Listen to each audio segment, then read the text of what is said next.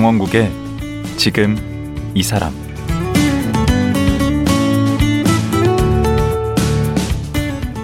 안녕하세요. 강원국입니다. 요즘은 교육받을 수 있는 제도가 다양해져서 공부하고자 한다면 나이 들어서도 공부할 수 있는 방법이 참 많습니다. 인천 인재평생교육진흥원 김월용 원장도 53세까지는 초등학교 졸업자였지만 다시 공부하고자 하는 의욕을 갖고 도전해서 64세에 박사 학위까지 받았습니다. 김월용 원장은 스스로를 평생교육의 수혜자라고 하는데요. 만학도의 기쁨과 보람을 온몸으로 체험한 김월용 원장 만나보겠습니다.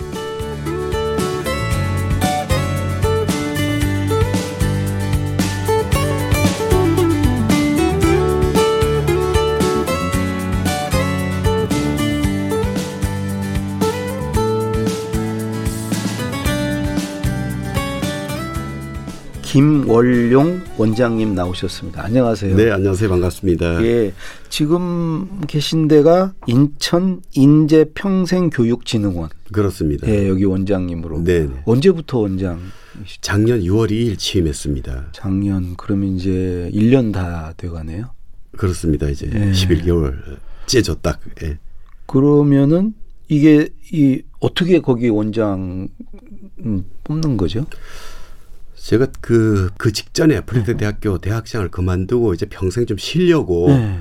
있다가 이제 평생교육진흥 원장 공모를 보고 보니까 아, 제가 평생교육에 대해서 굉장한 관심이 있었고 정말 마지막으로 할 수 있는 게 이거 아닌가라는 생각이 들어서 예, 지원을 했습니다. 지금까지는 그 공무원이나 시의원 출신들이 대부분 와 계셨고요. 예.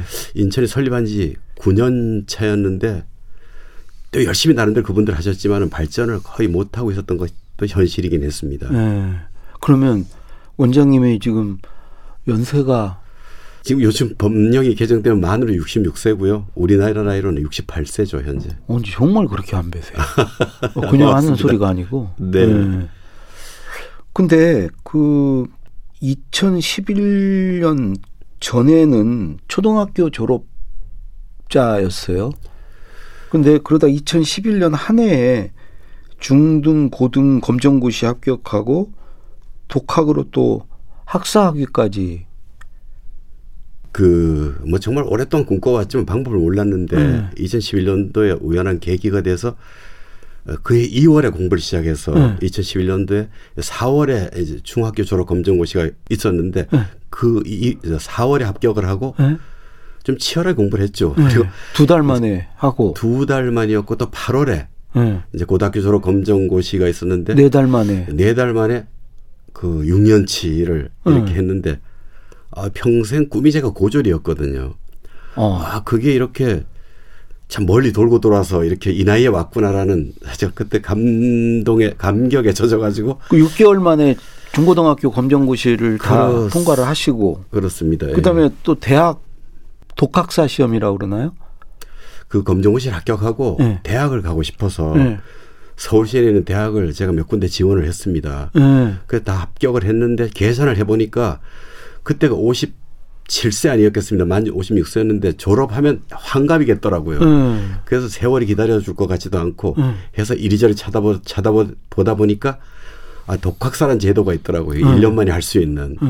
음. 예, 거기에 도전을 했었죠. 어. 그래서 그 결론적으로 말씀드리면 어, 독학사 1, 2, 3단계를 합격하고 독학사는 다들 아시겠지만 사실 합격자가 많지가 않습니다. 학점 은행제에 대한 합격자는 1년에 한 3만에서 5만이 나오는데 예. 독학하기 전에 1000명이 잘 안 나오거든요, 실제로. 독학사는 예, 예. 음. 좀 어렵다고 생각하고 시작을 했고 이 검정고시를 합격했던 그 드라이버가 걸리니까 의외로 좀 그래 그말로 좀 향학이나 이 면학에 불이 붙었었죠. 그래서 음. 어 1년에 155학점 우리가 대학에서 최고로 딸 수 있는 게 42학점 아니겠습니까? 그렇죠. 저는 2000 그러니까 155학점을 1년 만에 독학사 학위를 그럼 받았습니다. 남들 막 4년에 하는 거를 1년에 다 하신 거네요. 그보다 1 4년 하는 거 이상을 1년 동안에. 그게 2년 만에 중학교, 고등학교, 대학을 마친 거죠. 음. 아니 그렇게 따지면 뭐 한 10년 남들 10년 하는 걸 그렇게 한 거죠. 뭐 그분들은 좀 더 우수한 환경에서 또 여러 가지 더 배우셨겠죠. 그러나 제가 그 사실 이것도 고시 아니겠습니까? 음. 그래서 국가에서 하는 검정을 통과해야 되는 시험을 제가 봤던 이유는 삼개 고시에 패스를 하셨네. 중등, 블랙고시. 고등, 독학사까지. 그래서 블랙 고시 삼과에 삼과에 세개 고시에 과제 상관하게 됐네요. 보니까. 고시 삼관왕이신데. 예. 그렇게 해서 사실 이학 벌 이야기는 제가 56년 동안 거의 뭐 누구한테 말하지 않았던 부분. 증이 필요하던 시대에 제가 살았잖아요. 무슨 증을 보자. 부모님 뭐 하시냐. 어디서 태어났냐. 이거 수없이 이런 말을 많이 듣다가 살았기 때문에 그 학력에 대한 이야기를 안 했는데 제가 평생교육진흥원장 오니까 예.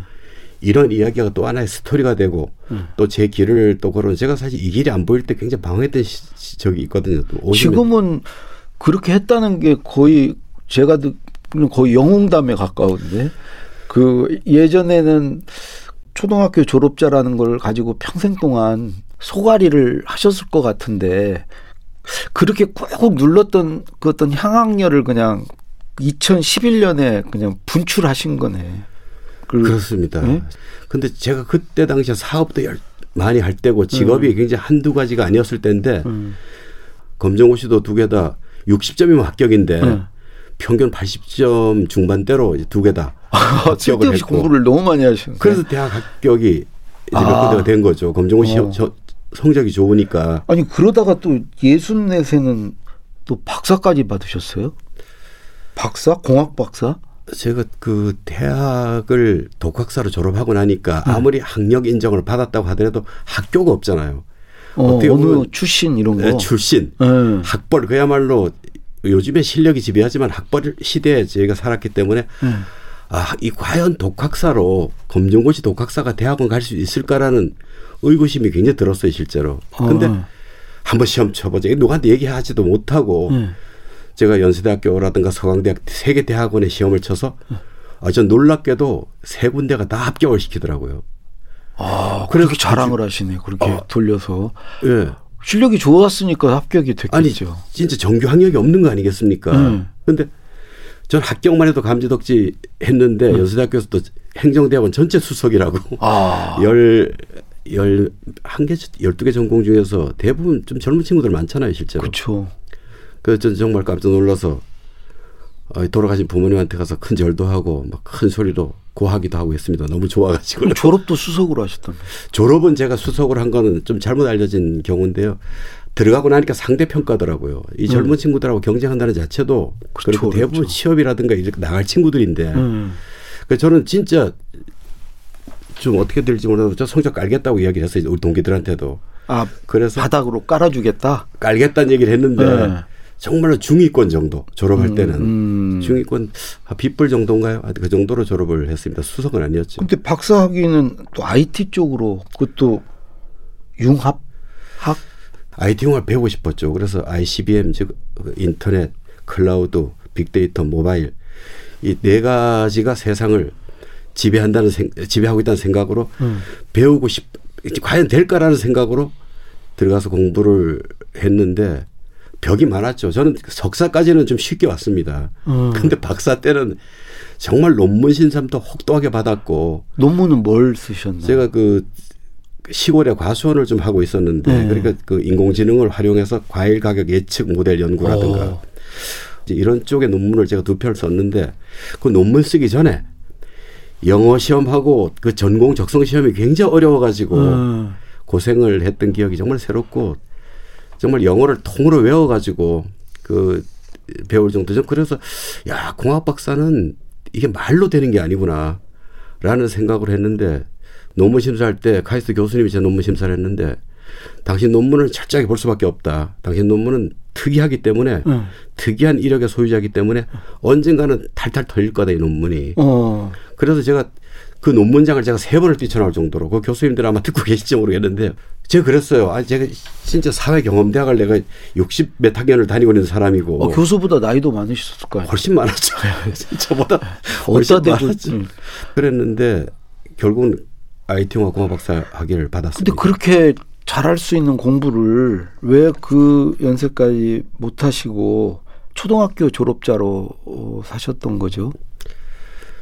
고향이 예, 고향 말투 보니까 강원도 고향이 강원도 영월인데요. 네. 영월에서도 우리 집이 외딴집 골짜기 외딴집이라 그랬습니다. 네. 화전밭을 일구던 이제 부모님이 계셨는데 네. 노동력이 자산이었죠. 음. 칠남매를 기르면서 근데 칠남매 중에 몇째? 저 둘째입니다. 음. 네, 둘째인데 형님은 좀 이, 돌아가셨고요. 근데 이 아버지가 음. 제가 어 여섯 살 때 여섯 살 때 아주 깊 은 병원에 계셔갖고 수은 중독으로 아, 뭐이 코가 다 내려앉는 아주 그 전혀 뭐 이 노동력을 이 쓸 수 없는 음. 이 병원에 계셨고 우리 어머니는 이제 그 어- 아버지를 병수발하면서 이제 시장 행상이라든가 별걸 다 하셨는데 네.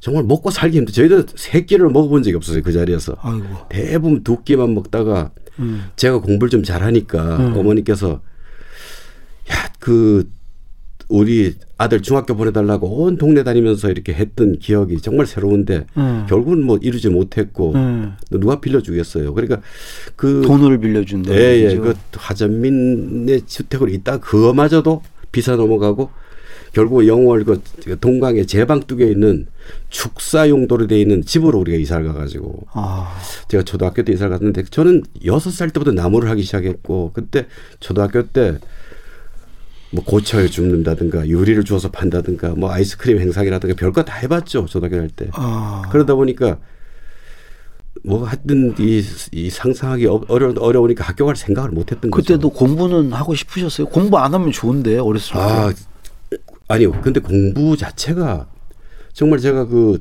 가장 울었던 게 예. 초등학교 졸업식을 하는데 졸업식 가서 이게 있어요. 부지런히 더 배우고 공부를 하여. 딱 맞아요. 여기서 팍 울어버린 게 더 공부를 할 수 없다는 것과 뭐 우리 어머니가 수없이 이 동네를 다니면서 네. 이저 학비를 빌렸던 그 생각이 나면서 굉장히 눈물이 나왔는데 그때는 조금 그 중학교 진학 못하는 경우도 꽤 좀 있지 않았나요?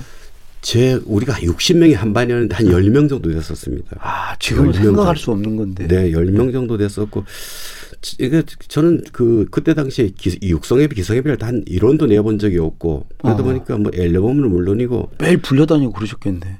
선생님 막 옛날에 쫓아내고 그랬는데 그 안낸 사람 뭐 예, 그 집에 가서 가져가. 없을 때이기 때문에 네. 거의 뭐 사정을 봐줄 수 없고 학교에서 주는 강냉이 중이라든가 그런 거 먹었지만 저는 또 성격이 굉장히 긍정적이어서 그래도 늘 행복했다는 기억이에요. 어. 아버지가 기쁘게 해주는 해드리는 일을 일이 뭐가 있을까라는 생각으로 뭐 이 고철도 돈 벌면 전부 아버지 갖다 드리고 음. 그 어머니가 기뻐하는 일이 뭘까라는 생각으로 늘 그런 생각을 참 많이 해, 하다 보니까 성격이 되게 긍정적이었어요. 그래서 늘 웃고 지금 영월에 있는 우리 친구들 영월 동창회 제가 학연이라고는 초등학교 동창밖에 없잖아요. 음.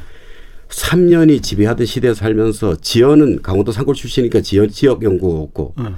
혈연은 우리 칠남매 중에서 두 명이 고졸이고 나머지 다 초등학교 졸업입니다. 어. 그러다 보니까 혈연은 뭐 더더욱이 없고 학연은 영월 초등학교 동창이 전부인데 그걸 사면이라고 하셨구나. 저는 그 3년을 피해서 정말 이 모두를 스승이나 교과서를 모시고 해야 되겠다는 생각을 가졌는데 아니 한글은 일찍 깨우쳤다면. 다섯 살 때 제가 아버지가 그 이상하게 뭐 별로 안 가르쳤는데 한글을 안다 그래서 아버지가 굉장히 기대를 하셨어요. 음. 그래서 정말 아버지의 예언은 전 지금도 좀 신기할 정도인데 야 내가 너를 못 가르쳤지만 너는 스무 살이 넘어가면 음. 사회에서 너를 한 부를 거다. 아버지가 진짜 기억에 남는 게 너는 서울서 태어났으면 서울대 갔을 녀석이다. 음. 이 산골짜기 누가 돌봐주냐 그렇지. 음. 예. 그래서 언젠가는 그 학, 공부를 열심히 할 수 있었던 배경을 제가 조사한 논문을 봤는데 네.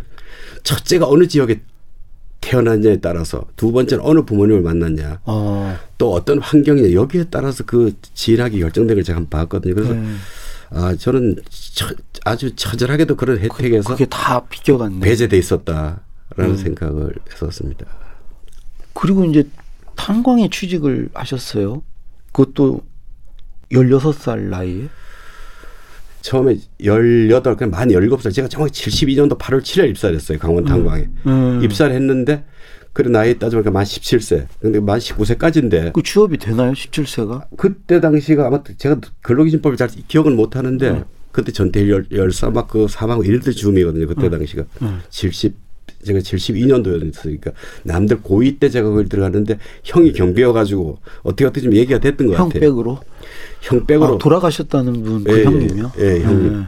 그, 그 형님이 이제 그 얘기를 해서 들어갔는데 처음엔 탄광을 못 들어가고 예. 이제 탄광 기계를 만들어서 이제 설치해 주는 그 제작소로 들어갔는데 처음에 했던 게 쇠를 그라인딩 하는 일. 예. 쇠를 그라인딩 하면 막 가르면 색깔이 막 날리잖아요. 예.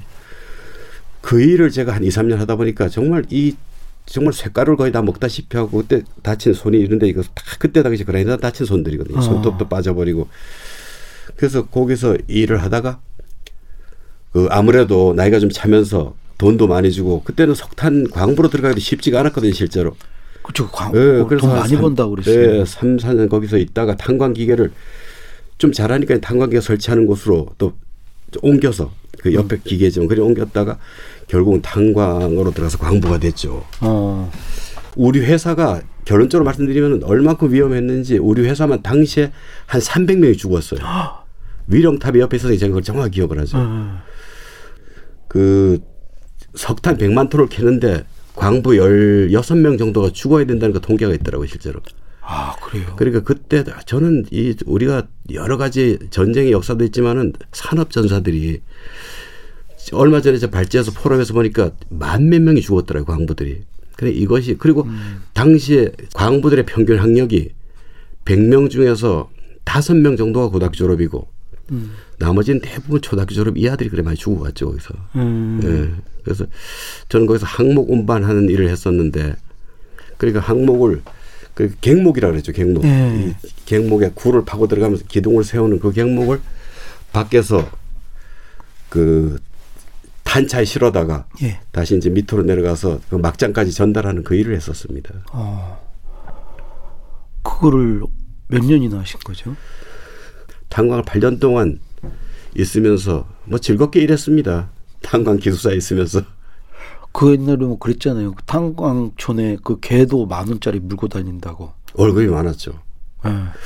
그 죽음과 맞바꾸는 대신 음. 죽음을 목숨을 담보로 하는 거 아니겠죠. 저 진짜 수없는 뭐 위험한 고비 넘겼는데 음. 저는 심지어 이 탄차에 핀이 풀려갖고 제 다리를 넘었을 때 전 다리가 다 절단된 줄 알고 아 절단돼 살아가면 뭐하나 차라리 부모님에게 짐 되는 것보다 차라리 죽어버리겠다고 할 정도로 막 그런 여러 번의 위험이 있었죠. 그래서 그때 지금 발끝이 뼈도 이제 으스러진 적이 있는데 아무튼 그 그만한 노동을 하는 대신 대가가 괜찮았기 때문에 음. 괜찮았기 때문에 사람들이 아마 거기를 많이 몰려 들어왔고 저는 그때는 지금은 뭐 제가 쓸돈 씁니다만 그때 아주 치열하게 저축을 했었죠. 아. 돈만 생기면 부모님 보내드리고 음. 남는 돈으로 조금조금 빠져 이제 그런 생각을 좀 미래를 준비했다고 할까요? 아무튼 꿈도 새카맣고 주변 다 검었지만 음. 마음은 좀 검지 않았다는 생각을 했습니다. 흑수저가 아니고 뭐 탄수저셨네. 탄수저. 도시락을 싸갖고 들어가서 음. 거의 얼굴이 식별되지 않고 나이도 식별되지 않은 상대방 광부를 보면서 음. 누군지 몰라요. 서로 밥을 뭐 새카만 입에다 새카만 누들어 먹고 하니까 거의 석탄수저로 한 8년 먹었다고 봐야 되겠죠. 어떻게. 음. 예. 근데 그러다가 어떻게 해서 나오게 되셨나요? 거기서는? 저는 천직으로 알았습니다. 제 학력으로 이 정도 돈 주는 데가 없다. 다만 어. 한 1, 20년 돈 벌어서 네. 나가자. 그래서 있다가 아버지가 돌아가셨어요. 1980년도에 아버지가 돌아가셨는데 아버지가 돌아가신 지 6개월 만에 어머니가 딱 암을 얻으셨는데 암도 말리시더라고요. 이 어머님이 얼마나 소울 끓이셨는지 네. 암으로 결국은 짧게 앓다가 돌아가셨는데 한 해 그때 그러면 두 분이 한해 두 분이 다 돌아가셨어요. 그러면 72년에 단광에 가셨으니까 8년 만이네요.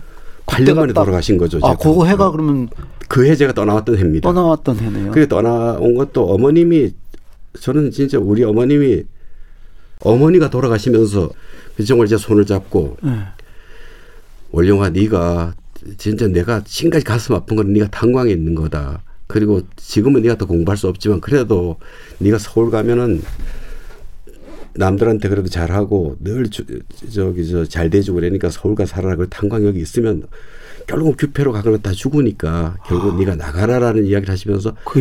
이제는 어머니 부담 없다 하면서 딱 돌아가셨는데 아, 58세 만 아, 젊은 57세 나이. 돌아가셨는데 네. 뭐 지금보다 훨씬 저보다 어린 그 부모님이 그 생을 사셨는데 저는 그 길로 정말 사표를 내려고 결심을 했고 이게 어머니 명령이다 이게. 어. 이건 어머님의 명령이다는 생각에 정말 사표를 쓰고 제가 한 일주일 됐나 일주일 만에 제가 사표를 던졌습니다. 그리고 벌어서 이렇게 드릴 분도 이제 없으셔서 하는 일이 그렇게 막 보람이 크지 않았을 것 같아요. 완전히 절망이었죠. 이젠 돈 벌어도 소용없을 것 같은 생각도 들었고 음. 내가 누구한테 보여드릴 건가 이게 돈 벌어도 라는 어떤 절망적인 생각 그리고 그때 동생이 열여섯 열여덟 스무 살인데 예. 그 이제 동생들과 다 있고 하니까 네. 이제 뭐 여러 가지 아니 신남매에서 네, 형님 계셨고 아래로 그럼 다섯 명. 있잖아요. 계셨고 누님들은 다 이제 시집가 계신 아. 누님들 다 어렵게 사셨다가 뭐 음. 결론적으로 제가 동생들 다 시집장가 보내고 아. 그래도 집 하나씩 다 사주고 할 정도로 이제 지난 그렇게 지금은 그래 됐지만 그때 당시에는 다 어려웠죠 실제로 그래서 그럼 어디 서울로 올라오신 거예요? 인천으로 왔습니다. 왜 인천이 오셨죠? 그때 막 퇴직금 이제 예금한 거다 하고 하니까 인천에 그 저기 저 계양구 작전동에 집값이 제일 싸더라고요 보니까 네. 그래서 그리로 정착을 동, 동생들하고 같이 인천 계양구로 또 거기 또 가면 단일 공장이 좀 많을 것 같아서 아. 왔는데 결국 공장 취직을 했죠 와서 음. 그 송내동에 있는 공장에 취직을 했는데 도대체 공교롭게 또 3, 삼년 만에 부도가 나가지고 네. 퇴직금 뭐 하나도 못 받고 그 회사에 굉장히 제가 대우를 받았거든요. 초등학교 졸업자면서도 그 회사에서 저를 구매가 대리까지 시켜주고 아, 뭔가 아, 그, 그래서 그 저기 눈에 이렇게 들수 아, 있는 제가- 뭔가 열심히 하셨나 아, 보요 저는 진짜 그 기계도 몰라가 제가 밤새면서 막 그 계측 기계 배우고 배우고 하다 보니까 그 회사의 대표님이 저를 3개월을 저를 알아보시더라고요. 음. 그래도 한참 한 1년 있다가 품질 관리과로 보내고 하여튼 아무튼 한 3년 있다 부도는 났습니다만 거기서도 아주 정말 다른 세상에 산 것처럼 재밌게 지냈죠. 그렇게 3년을 보내시고 네. 그다음에 이제 사업을 시작하신 거예요?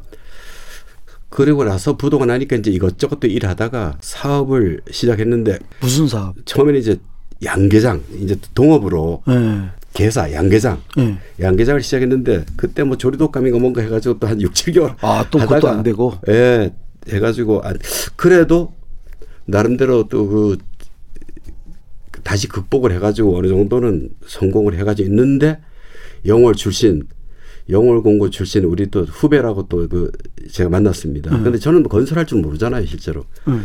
근데 그 친구를 보니까 아, 형 아무리 열심히 해도 이게 잘 사업이 안 되고 빚 만 진다 이러는데 그 친구가 토목 갈라 와 가지고 상당한 기술이 있었어요. 그때 당시 빚이 있었는데 음. 야 동업 한번 해보자 해가지고 동업을 해가지고 음. 정말 열심히 뛰었거든요. 저 수주를 관공사는 하나도 안 하고 대부분 민수공사를 했는데 한 10년 동안 엄청 선, 성장을 했죠. 어. 그래서 전 그랬어요. 그때 당시에 그 진짜 철근도 이 내진 설계한 철근 집어넣어주고 이 레미콘도 이 스럼프라다 강도를 좀 좋게 해가지고 하고 여러 가지 신용을 쌓다 보니까 김포 쪽에서도 집을 꽤 많이 지었고 6년 차에는 사옥도 만들고 오히려 뭐 이 돈도 벌고 이런 계기가 됐었죠. 보통 동업은 하지 말라고 그러잖아요. 잘 끝이 안 좋다고. 동업이 잘 됐네요. 그 제가 건설을 모르지만 그래서 처음에 할 때 그랬어요. 야 내가 그러니까 업무 분장을 할때 예. 내가 그 수주하고 수금하고 예. 그다음에 아침에 인부들 배치하는 건 내가 할 테니까 너는 인사하고 구매하고 좀 비교적 좀 좋은 쪽으로 이렇게 하고 나서 이제 과실이 생기면은 분배할 일이 생길 때 그냥 소리 없이 한 60대 40으로 나누면은 누가 60이에요? 아니, 당연히. 그쪽이 60이죠. 이 선배가 60이. 아니 60을 주면은 예. 그 나중에 알아요. 아, 저 형이 날 많이, 많이 줬네. 어. 형이 이제 알아서 해. 이렇게 되다 보니까 결국은 제가 경영하는 게 돼버렸더라고요. 어. 그래서 그 친구는 형처럼 막 따르고 음. 이런 동업자면서 아, 형이 회장해. 나 사장할게. 어. 이렇게 해가지고 오히려 공동대표였다가 해버리고 저는 동업, 제가 동업을 한 여섯 번, 형님하고도 동업을 제가 서울 와서 했었는데 음. 형, 제가 그 하여튼 어쨌든 동업을 그 여섯 번 생선 장수를 할 때도 제가 동업을 했었고 그때부터 융합 쪽에 이렇게 눈이 띄셨네. 아 저는 제가 사실은 기술이 아무것도 없잖아요. 음. 근데 건설 잘하는 사람, 음. 또이 경영 잘하는 사람, 네. 또뭐 계산 잘하는 사람, 이걸 응용과 활용할 수 있다는 게 너무나 고맙다는 생각을 했었고, 그리고 조금만 더 그래 저는 진짜 그 제 스스로가 만약에 부잣집에서 태어났으면 좀 되게 건방져졌을 수 있는데 음. 오히려 못 살던 것이 이 결핍이 저에게는 굉장히 에너지였던 것 같아요. 그래서 그분들 마음을 열었고 음. 동업을 저는 여섯 번을 다 아주 정말 대히트를 쳤거든요. 네. 다 재산 건설업하고 나올 때도 재산을 다 나눠가지고 나오고 이 지금 스포센터 할 때도 마지막에 제가 이, 이 교육자의 길을 들어서면서 그것도 넘겼는데 어. 2013년도 석사를 딱 들어가면서 제가 넘겼는데 어 넘겼는데 지금 그게 가격이 엄청 올랐거든요. 카, 배가 아프시겠네. 아니요 한 번도 후회한 적이 없어요. 이 길이 전 너무 행복합니다. 음. 아, 정말 이, 이 역설적으로 들리실지 모르지만 어 부- 제가 당, 광부 시절에는 철저하게 모았지만 지금은 제가 그렇게 모으는 데 신경을 안 써요. 뭐. 아, 쓰- 애들한테도 그래요. 야, 돈 써야 친구가 생긴다. 음. 그리고 네 그릇을 비워야 남의 그릇을 볼 수가 있는 네 그릇을 채워놓고 남의 그릇을 들여다보면 안 되듯이 자꾸 이 베풀고 어머니도 매일 그러셨거든. 그래서 그런 식으로 거의 배 아픈 게 아니라 말씀하셨듯이 굉장히 올랐는데 저는 잠이 안 올 것 같아요. 아니 근데 저 이거 너무 진짜 저 행복합니다. 아파트 팔고 아파트 올라서 우울증 걸릴 뻔. 그때 수익이 그때 수익이 지금의 수익이 시- 거의 뭐 지금 10분의 1도 안 되거든요. 지금 연봉 받는 연봉이. 음, 그렇겠죠. 그럼에도 불구하고 아 정말 이 삶의 가치가 저 50년 박- 박수 없이 살아봤잖아요. 이 서름 속에서. 음. 다시 다가오는 50년은 정말 거울 보면서 김원룡 너 박사 맞니? 이게 이제 이 자, 음. 아니 그 50몇 년 동안 초등학교 졸업이라는 그게 거울 보면서 너 박사 맞니? 박사 맞니?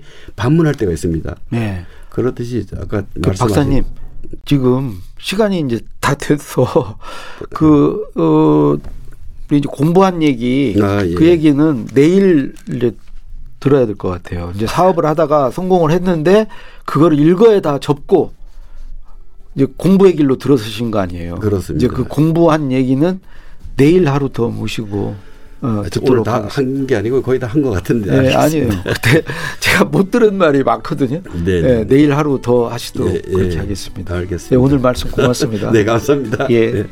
네. 인천 인재평생교육진흥원 김원룡 원장이었습니다.